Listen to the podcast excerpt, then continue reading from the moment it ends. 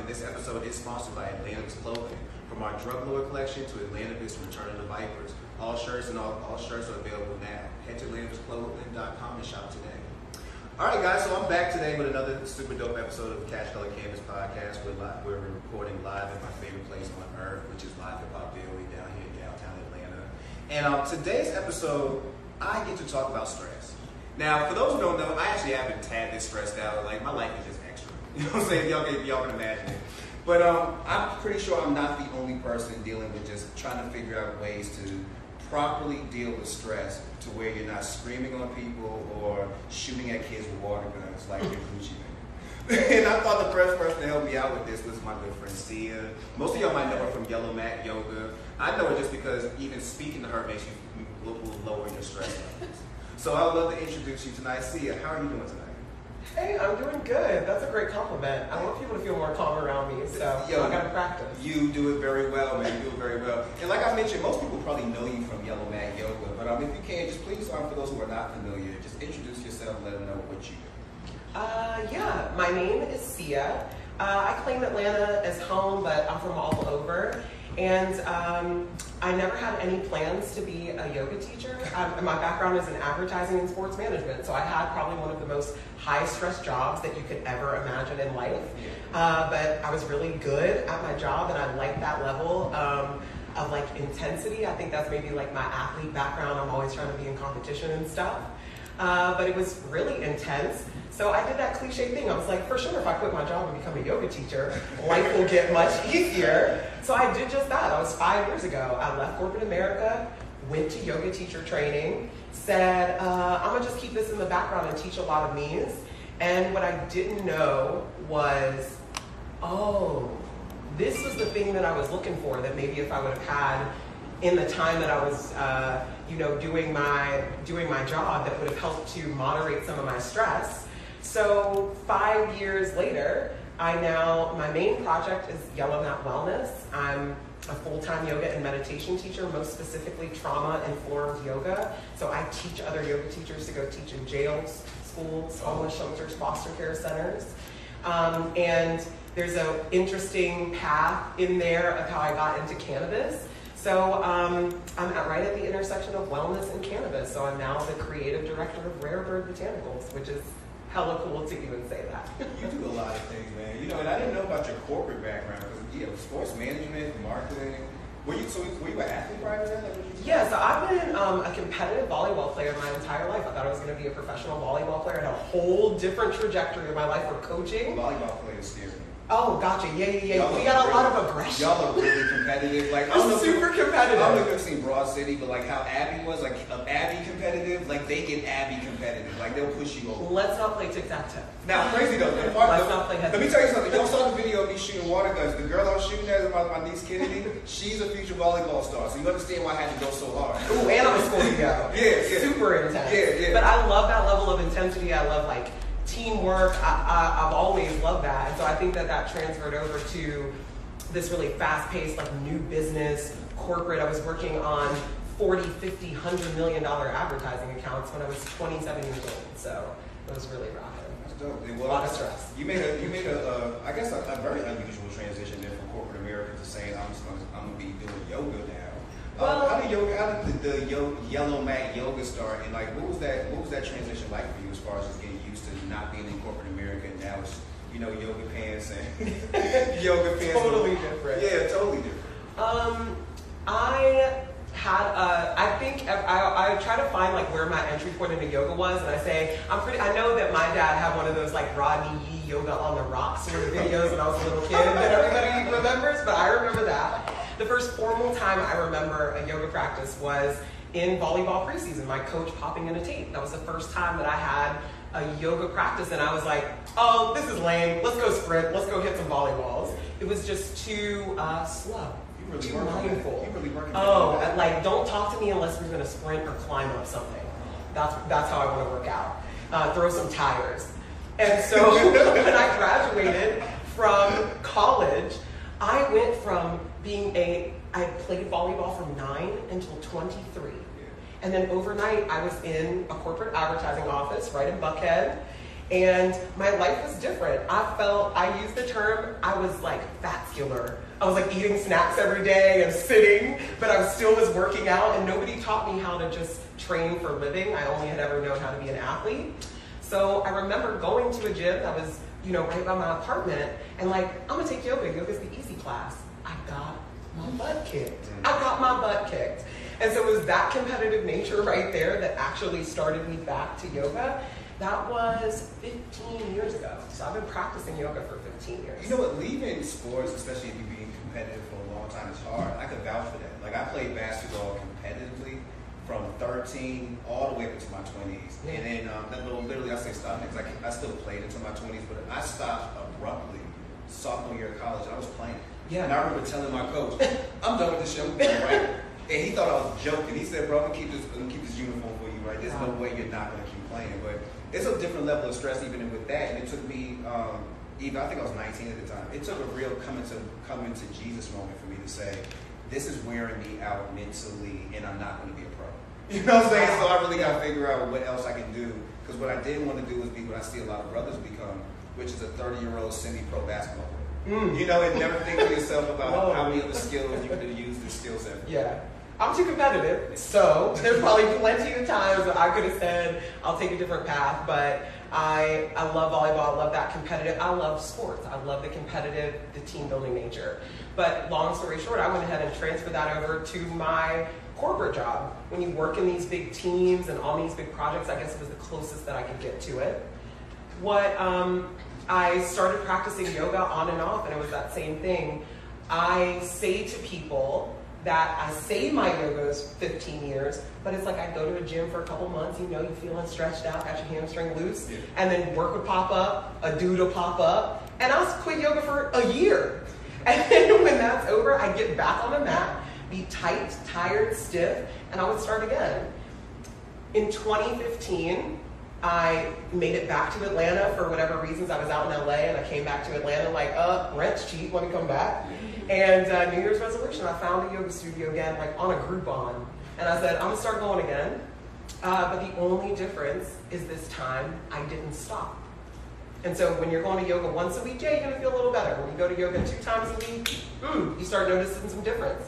By the time you're going to yoga 3 or 4 times a week, I always say, it's not that you notice what's happening in your body. I started noticing that when I was going to work, by the time I got into the parking lot, my shoulders were up around my ears and I was gripping the steering wheel and I was pretty much having a panic attack. Every day I got to work because I was so stressed out. That's what you start to notice. Wow. Why do I feel so calm when I do this thing? And then when I'm around these people, or in this place, or doing this thing, I don't feel any of that. That's what starts happening when you have a more consistent wellness practice. For me, it was yoga. And was that the moment you also knew that I got to get out of this corporate situation? Like, there's no way that, like you say, you can go from one extreme to the other. I go from being really relaxed and really in a good centered place to your shoulders are up here and literally I got to deal with this for 8 hours. Like, was that moment? Yeah, no. Isn't that the way that it was? I was like, let me work some more. Oh, I probably just need to go get a drink. I just need to go do any other thing. So I think there's a point where you might start noticing the differences, but I was looking at my 401k, what do you do? What do you do when you're this stressed out? Or the messages that I've gotten from my family are, you can sleep when you're dead, everybody's working this hard. I have that athlete mentality. So it was actually very difficult for me, even when I knew I needed to make a change, from the time that I said, okay, I think that it's time for me to leave my job. I want to say it took me 8 months. Jeez. 8 months. A painful 8 months. I tried to do a sabbatical. I tried to make it work from home. I tried to do a lot of things until I was like, you know what? I'm going to give y'all my 2-month notice. So I got enough time to figure out when I'm going to leave. And that was December of 2015. So January 2016, basically overnight, I was all of a sudden, I went from a senior account executive, account director running a multi-million-dollar advertising account to just being an unemployed yoga teacher student. And that was a little, we could talk about that in a different episode. That's crazy, man. You know what, but your story is very familiar to a lot of people right now, which is why I have you on. People are going through a very hard transition, I feel. We're watching between COVID, which started off, you know, a couple of months ago, you've had people probably who were like yourself. They were really they were so used to the stress level and used to their job, it became part of their personality. So to be a part of it was kind of weird. Forcing them to stay home, and then now you have this what they keep calling the new normal you got to get used to, has to be blowing some people away. Yeah. So I want to talk to you about how people can deal with some of that stuff. Like I'm pretty sure now that I do know your background even more, you should be able to talk and speak about that. For some of the people now who are now transitioning home, you know, they're now stuck home. This is something brand new to them, and they're probably having a hard time trying to adjust. Like, what would be some advice you would give to somebody like that who is having that hard time trying to adjust to this new normal right now? Yeah. So my personal experience was, I think I said, I thought that the solution to my problem was the job. So most certainly the schedule, Atlanta traffic in 2015, 2016, you know, I was sitting in traffic for an hour and 15 minutes from East Atlanta to Buckhead one way, taking calls in the car, working all day and turning back around. I have now a 17-year-old daughter who is going into middle school. I was on every PTA board, I coached, I was trying to go to church and make my workout, I was trying to eat right, I was trying to do all those things and stay up on Love and Hip Hop. Like it was too much when you talk about stress. Did you develop a new hour in a day? Oh yeah, I was trying to, but again, it was just this like, I think Instagram and social media culture will have you feel that everybody's accomplishing everything all the time. And so I was doing the same thing of I'm gonna hop on a jet, get back, do all this, no weekends. And so when I left my job, a very interesting thing started happening is that almost every day at right around 9 a.m., I would start to feel that same like little butterfly in my stomach or like tightening of my chest, like I had someplace to be. It was like that same sort of anxiety, or it would get to be late night and I'm still like on the computer trying to tap out my next yoga sequence or who I need to find to teach classes. And so what's actually most horrifying for me was like, oh, it ain't got nothing to do with the job. It is literally me that is causing all of the stress, overwhelmed, upset. It ain't got nothing to do that I stay up till 3 o'clock in the morning watching Netflix and instead of getting my sleep. It has nothing to do that my diet is trash and I'm considering myself to try to get better in my health.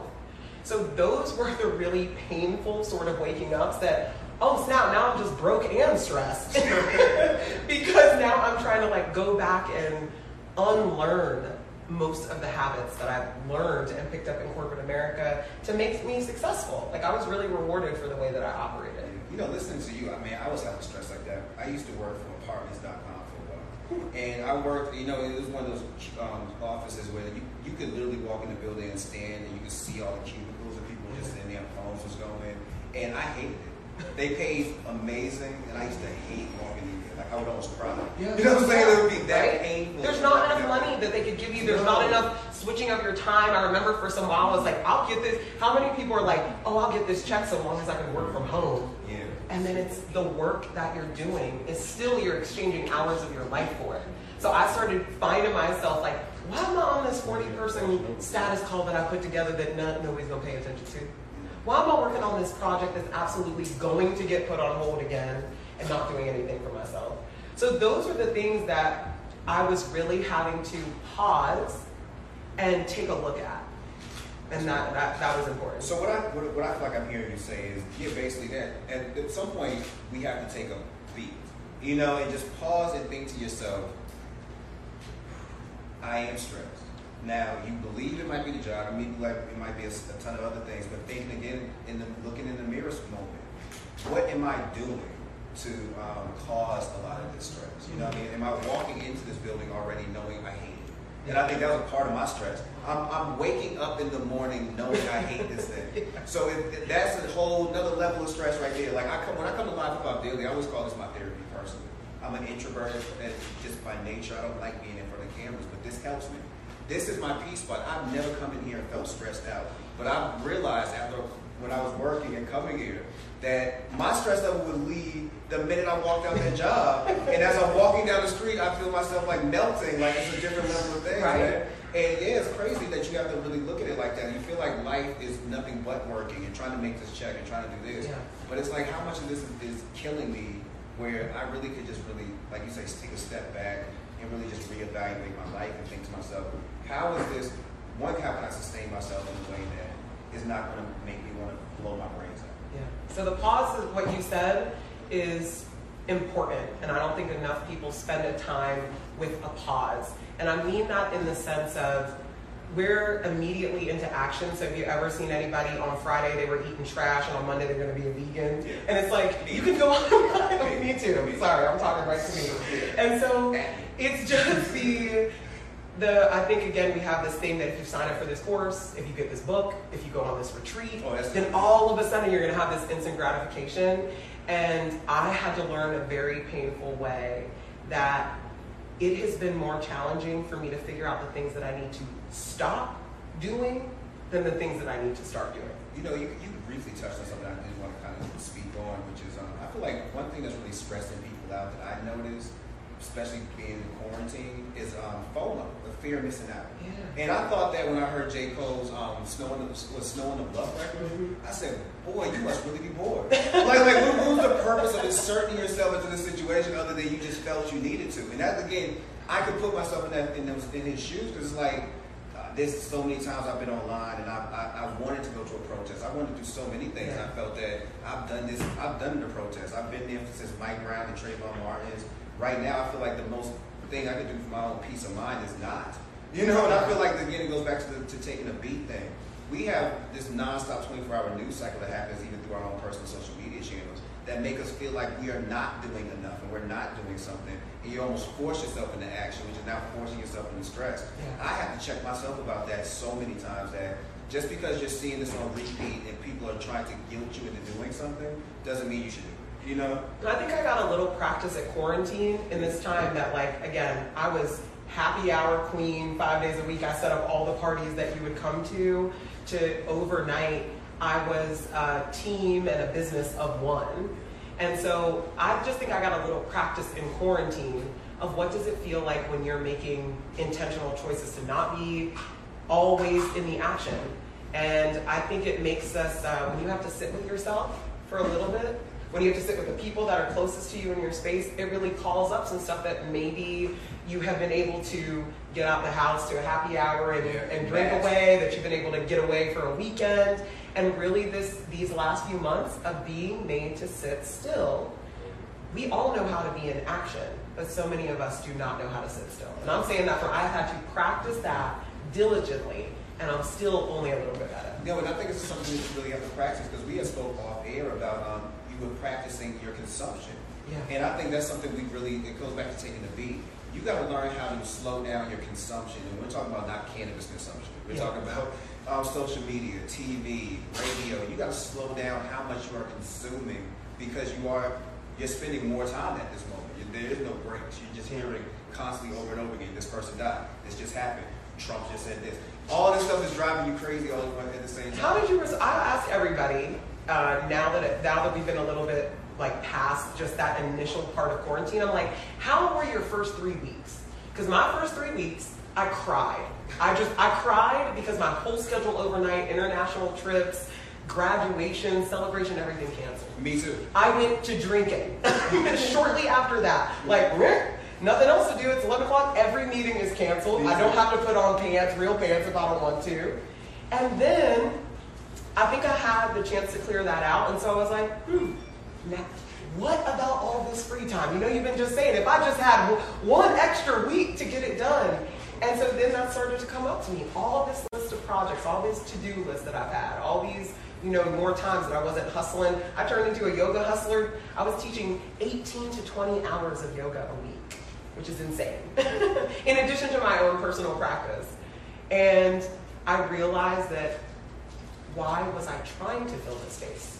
What was really meaningful when we talk about consumption? Was I just consuming because I was bored, because I needed something to do, because that's what made me feel worthwhile? Or was I consuming now that I could choose anything, any show to watch, anything to do, any activity? I was consuming a lot of sleep and a lot of edibles. I think my first 3 weeks, I mean, because I got ripped off the same way. Like, and I'm gonna give y'all a heads up. Prior to them announcing the quarantine, I got sick. And I wasn't sure if it was COVID or not, but I know for 4 straight days, that was the most pain, the most sickness I've ever had experienced in my life. And then on the fourth day, this is where Nicole, I remember Nicole messaged me and saying, you know, they just canceled South by Southwest. And then I was like, oh, so I really don't know what the hell I'm going to do for the next 3 weeks. My wife won't even come back for 2 weeks. Is that when coronavirus was real? It was, yeah. It was when they canceled South by Southwest, yeah. I was like, yes. Whoa, yes. Oh, we're not playing. I remember telling Nicole, she said, do you think they'll do it? Hell no. We got a group of media passes and shit. They're not canceling shit. And then she hits me the very next day. I'm laying on the couch, still trying to get past whatever sickness is in my body. And she says, yeah, they canceled it. And I go online, and now here I am needing to slow my consumption. Because I'm just going from scroll to scroll to scroll. Every page is somebody talking about South by Southwest. Then you get the people with the deep dives, and we got the blog posts. And I'm like, Lord, I didn't know what to do. Like, at one point, I remember my mom asked me, how many times do you go to the grocery store? Like, I went to the grocery store daily, man. The grocery store every day. You need to pick up another piece of fruit. That's what get out. Yeah. Like another thing. I was trying to find stuff to do versus thinking to myself, like you had said, I literally had a list of things that I could have coordinated that would actually help me not be so stressed out about all this stuff that apparently is being canceled and things I was already planning. I already planned out the money that I was going to make from South by Southwest. I already planned out the money I was going to make from South by Southwest. You know what I mean? So all that was like a whole different situation. You know what I'm saying? Yeah. So all that blew my mind. So yeah, my first 3 weeks, I spent a lot of it at Kroger, Walmart. Me and my shirt printer, we got real cool. Wow. You know what I'm saying? Going to check out things every day. I made a point to check out to get stuff to the mailbox like it was a whole, like I was trying to plan these gigantic things to just go and I met my neighbors. You know, for the first time, I'm like really outside talking. Walking in the park for no reason by my house. It was like it's just I literally didn't know what to do with myself. You're right. Like the first 3 weeks was kind of confusing. Other than watching, trying to slow my consumption down. I actually got hooked on watching First 48 on repeat, and that's something you really don't want to get hooked on watching. Tiger King. Oh. I went in on that. I was watching episodes or whatever. It was like for a while. I think there was 1 week. Where totally felt like summer break. I was like, okay, I will do any work at all this week and just veg on the couch. Yeah. And no, also not good for me. Overconsumption. I think that I overdid it on Netflix. Like I just watched the Tiger King. Tiger King's the most, like Joe Exotic is the most toxic human being ever. Don't ever praise that man. We gave too much shine. Don't praise that man. He made his mom go bankrupt to fight a stupid battle. Like never cheer somebody on like that. But I got knee deep in all that stuff, man. It was a bizarro world for me. Because it took another couple of weeks. Matter of fact, thank the Lord, it took Atlanta's Clothing to kind of get me in space. Because what I did notice was everybody else was staying at home and buying stuff. Sure. So now I got to keep up with orders. Now I got to do things like that. It finally gave me another reason to do stuff. Yeah. Then I started thinking, well, I do got to do this. I could be working on the website. I could be figuring out advertising. I could be doing things that could be generating money and helping me not be staring at TV all day. You know, and there's other people, so I'm pretty sure. Y'all stared at a lot of Pornhub. You know what I mean? You stared at a lot of Pornhub, man. It's 3 in the afternoon. There's only so much not degenerate you are at 2 p.m. Like you are on page 54. Made my whole to-do list by 11 a.m., which was go check the mail, go to the grocery store. What else is there to do? Yeah. I'm probably saying there's a lot of people. I think that's how OnlyFans got this like real initial bump. I think that's how OnlyFans got this whole initial bump. You know how many people I always subscribe to just to support? I was like, keep supporting. It turned into community economics in this really weird and trashy way. I was buying trash on the internet that I had no business, I knew was not even that good quality. But you're right, though. I feel like that was one thing that people should take upon and realize in this time that rather than, I guess, doing, I feel like, I'm thinking about my father right now. Like, my father passed away when I was 17, but he passed away from lung cancer, but he also had Alzheimer's. And when I think about my dad is the quintessential I've worked all my life. Like, he's been working since we were 13. And then I remember him saying all the way until he retired, I can't wait to just not do nothing. But I don't think your mind and your body was prepared to not do nothing. You did something every day of your life, and then I slowly watched his mind go back. I think that sometimes you are so tied into your life of, I gotta go to work, I gotta take care of my family, I gotta go do this, gotta do that. I can't wait till the day I retire. Then I never thought about retiring is just more of you staring at your damn self. You know what I'm saying? Like, you don't figure out what you're going to do. I'm so glad that you bring that up, because if we get right back in the story of, so 2016, we know how 2016 turned out, but at the beginning of 2016, I just said, I'm going to try this yoga thing. I was dealing with all this stress and trying to figure out, I was trying to do a yoga hustle. And the most impactful thing in my life and person, influential person in my life, is my father. My father is an incredible musician, builds basses for a living, really? And has been a musician my whole life, and he's just so creative, so innovative. His mantra is, you can sleep when you're dead, we got work to do. He's always working on a project. That's where I get that energy from. And so in July, which is incredible, we're coming up now on the anniversary of 4 years ago. I talked to my dad that night. There was a presidential debate that was about to come on. I remember hemming and hawing about, I gotta rush off the phone because I gotta do some yoga thing, and he's the same way. The next morning at about 6:30 a.m., I get a text message from my aunt that says, your dad has had a massive stroke. You need to call the doctor. And overnight, my dad busted a blood vessel on the left side of his brain. If not for the grace of God, the paramedics, the ambulance, everything that came together, he was transferred to one of the best stroke facilities in Pennsylvania where he was at the time. But when I talked to the doctor at 7 a.m. in the morning, they said, if your dad makes it through the day, he will not walk ever again, he will not speak, he will not breathe on his own, he will not eat food, your father's a vegetable. And I said, what is the cause? And he said, I think it's stress. Yeah. That right there, at the time I was teaching in yoga studios. I was talking every day at this time about wellness, like I was teaching, but I really had to pause and sit for myself, like at that time, like what am I really talking about wellness if I'm not living it and if literally the people closest to me are out here dying behind it. It was absolutely the most devastating thing, like still to right now. My dad is 4 years later in recovery. He still cannot walk, he still cannot talk, he still cannot use of his right hand, he hasn't played the bass in 4 years. It's been a long and hard road back. My dad, I thoroughly believe, will make a full recovery. And so that started me on my path to figure out what is wellness, how can I give it to my father, what would someone need? My dad was a healthy guy. He walked, he played racquetball every day. He drank too much sweet tea. He didn't drink or smoke. He ate some crazy food at the cookout, same things.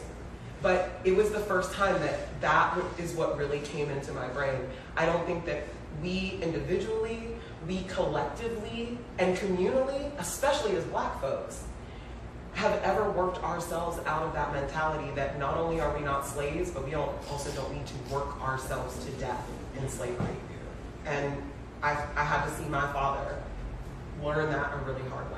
I'm sorry to hear, but I'm glad he's still here for you. Listening to that just reminded me of one of your own quotes. I believe you said a Black woman in wellness is like a firefighter who goes out to save homes while coming back to your own house being on fire. I said that? Yeah, you said that. While coming back to your own house being on fire, reminds me of that quote that, you're at this place and you're helping other people put out fires, but you at your own crib and like the whole bitch is burning down. You know what I mean? And by the way, I'm fine. I don't see any smoke or fire. Yeah. Because in trying to serve and to show up for other people, I know that you've heard that cliche term, like, is your cup full when you're pouring from it? I was pouring from a totally empty cup. I had the best playlist. I can rock you out in class. Everybody's feeling calm. And then I'm right to the next thing. So it really, I think that was probably, for sure, it has been the biggest shift and change in my life. And it's really relevant right now because we talk about this like pandemic and everything that's going on. Everybody keeps talking about sickness, but nobody's talked to me about wellness yet. Nobody's talked to me about feeling better. Nobody's talked to me about those things. And so that's the conversation that has become most important, but it's for me first. So my whole work has been, I feel selfish, I feel guilty, I feel lazy, I feel all of these things just to take a break, just to take rest, just to take care of myself. And I know it's not me. I know that's our whole hustle mentality, like the whole culture. I like that though, you realize that self-care is in the Popeye's chicken sandwich. Self-care is Popeye's chicken sandwich, it's a good joint, it's stopping talking to people who do not lead to your mental and emotional wellness, it's turning your phone off for real and going away. It's deciding, do you need to be at this job or not? It is deciding everything from the clothes that you wear to how you're gonna structure your day. I hate waking up early. I don't wanna talk to nobody before 10 a.m. But I never decided to make that an important part of my wellness until recently. Girl, that's my jam. Like getting up at 5 a.m. when nobody else is up Oh man, that was a punishment for me most of my volleyball career. So to this moment, when I wake up at 5 a.m. and somebody else wakes up, then I'm upset and stressed. Like I say, like when my wife is watching, she'll routinely do that. Not routinely, can't. I wake up at my 6 o'clock and I'll be put on the couch and it's quiet. And I hear the door open. I'm like, "John, you're doing away." I'm the opposite way. Y'all can have all of that. I don't even want to be in with other humans until at least 11 a.m. I'll talk to you on the phone at 10. Yeah. And I spend that time now. It doesn't mean that I wake up at 10. It means that between 8 a.m. and 10 a.m., that is my time for me to gather myself, for me to meditate, pray, work out, roll my awesome joint, catch up in whatever sense it's up. See, that goes back to taking a beat. Like, I feel like we need to find a personal, like, self-care schedule like that. And again, self-care doesn't always have to be, like you say, jumping in the hot tub and doing stuff like that. My self-care is getting up at 5 a.m. and hearing crickets, you know what I mean? Because I know that in another couple of hours, it's not going to be that.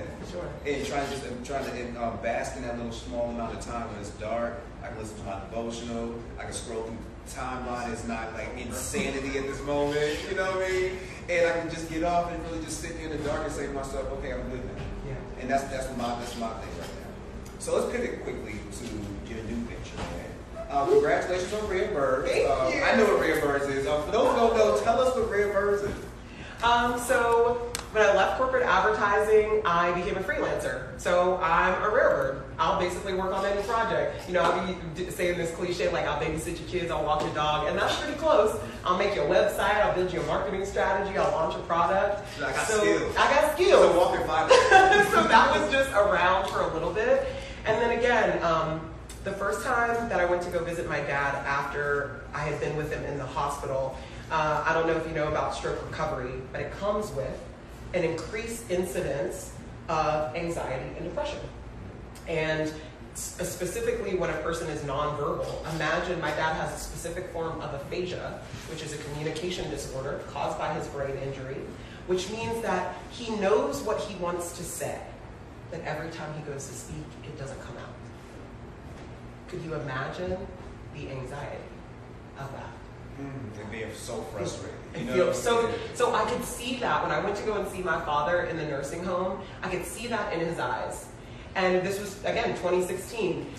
You were still getting like CBD rolled up in little brown paper bags, and I was trying to find out who had it for real. It was like, is it real dope or not? And so I was looking at like, how can I find something? My dad was on 17 different medications. I can't go to the doctor and say, oh, can you also put him on something for his anxiety that he's having? So that's what made me start looking for, how does this work?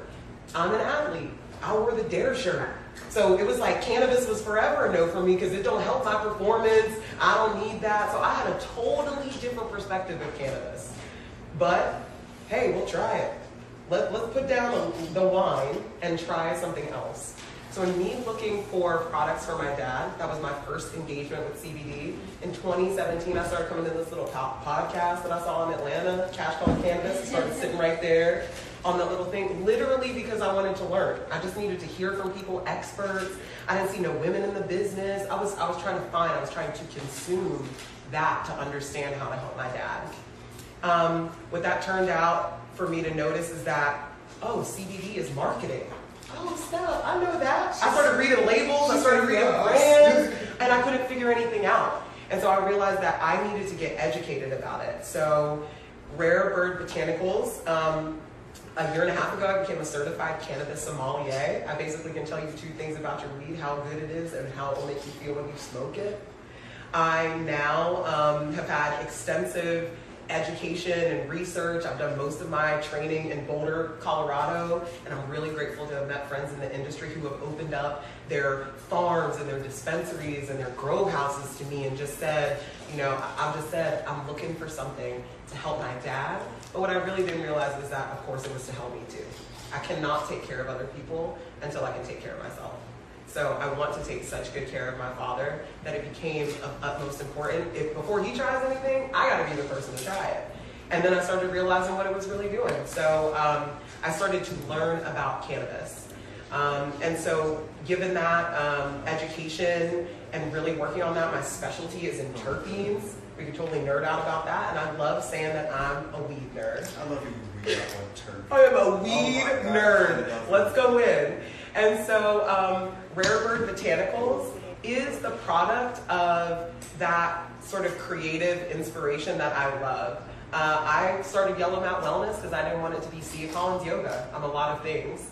I started Rare Bird Botanicals just as a creative endeavor to show that if we're going to create brands and products, they can be beautiful, they can be educational, they don't have to be gimmicky, they can be one good thing.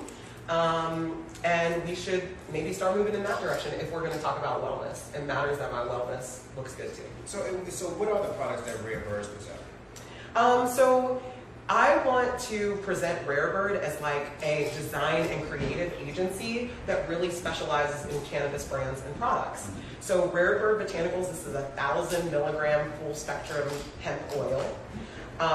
And I have been specializing in custom terpene blends. So this summer I'm dropping Super Lemon Haze and Blue Dream, and it's really cool to help people. I think that for so many of us, I know for me personally, my perception came from a couple of times that I engaged in smoking weed, which is probably some trash from the baseball players on my college campus, right? Trash, right? And then premium hemp flower. What I realized is that I definitely had that stigma of being a smoker, like, oh, you don't need to do that, that's like a real pothead. And my continued experience with cannabis and particularly hemp flower was more beneficial to me than oil. So I started to understand, when I started to understand the properties of the plant and why it's so beneficial, I was like, wow, I just didn't know. I had to learn it the same way I would learn any practice. So I really started making this my practice. I was rolling joints as a meditation practice for about a year. My joint rolling has gotten really good. And so Rare Bird curates premium hemp flowers and botanical blends. So everything that you think of, it's not just about cannabis. Cannabis is a flower like anything else. So I care about integrated wellness. And I hope that that's what shows up when you look and when you consume Rare Bird. That's what's good. So what are some of the, you have some sticks right there for us. What are those?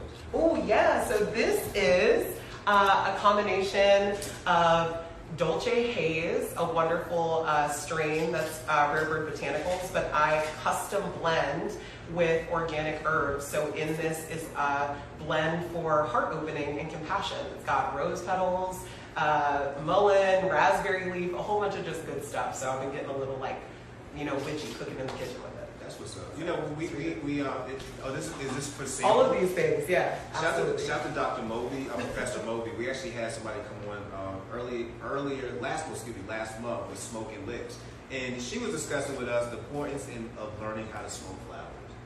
Yes. And when I heard you talk about the mix that's in here, I was thinking about Dr. Professor Moby. I agree. And so let's just start talking about plants and plant medicine, and that folks have been using that. Yes. And so one of the biggest things that I've realized, and this is the same, what I didn't know that I was jumping into when I started really down the path as cannabis, and the reason why I wasn't telling anybody, I was telling people, I'm a yoga teacher, and I sort of do this thing over here. The reason why I'm so forward now about talking about this is because I started teaching a class 2 years ago called Cannabis is the New Kale at my yoga studio. And the first line of my ad would be, why is a yoga teacher talking about weed? And it's because knowledge is the key to wellness.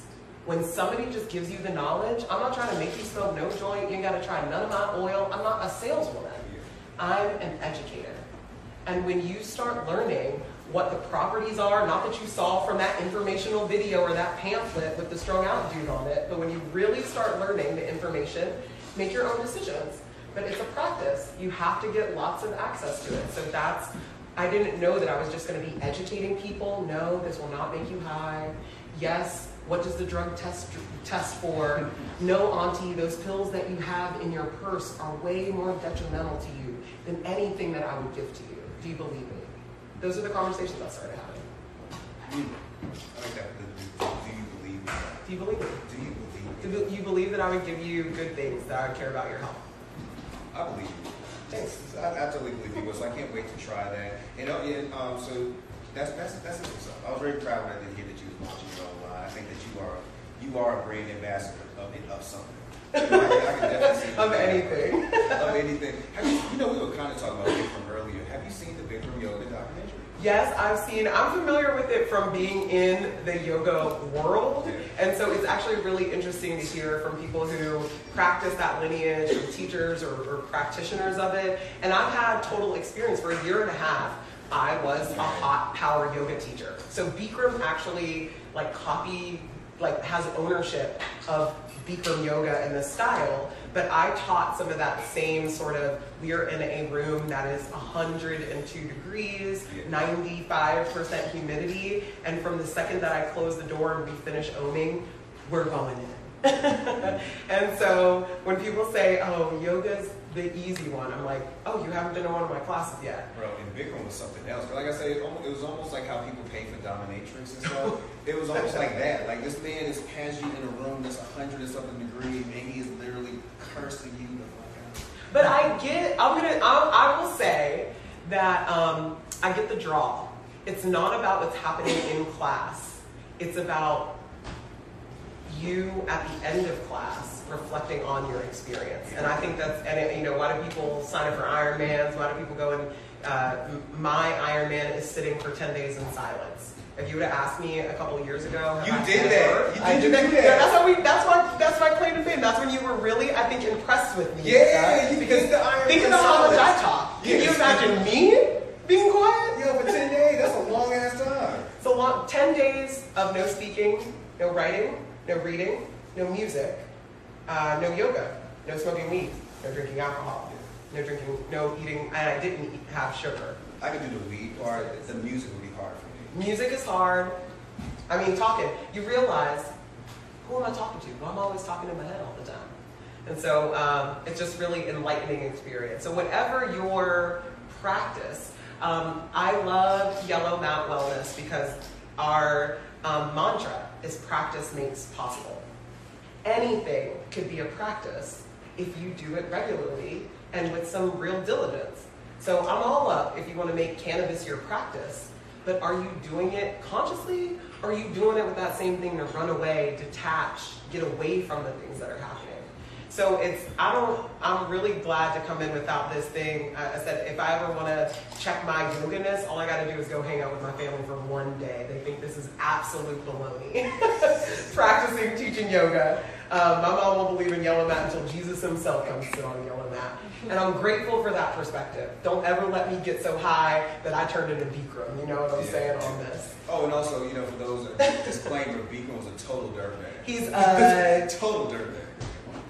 Total dirtbag. Like, I'm watching this documentary. His teachings are not in alignment with his character. No. Not at all, man. But I did appreciate, I could admire how he did these things. Like I said, I really feel like some people do kind of need to be cussed out. You know, like, that's the thing that people actually do need sometimes. It's an interesting case study in influence. Oh, definitely. Why? What makes you believe something that anyone says? It's because you have a level of trust. Yeah. I think that when you get into rooms, when you're really working on yourself, and so you have to think about how people attract other people. He was catching people at their most vulnerable. They needed something. They were looking for community. They were looking for a practice. They were looking something to be anchored to. And if you think about that, that gives people a lot of power and influence. If you say, try it my way, you'll feel so much better. And people do feel better. I think everybody wants to feel better.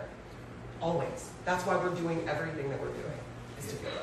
Yeah, at the end of the day, everybody wants to feel better. What do you feel like we're going to see you in 10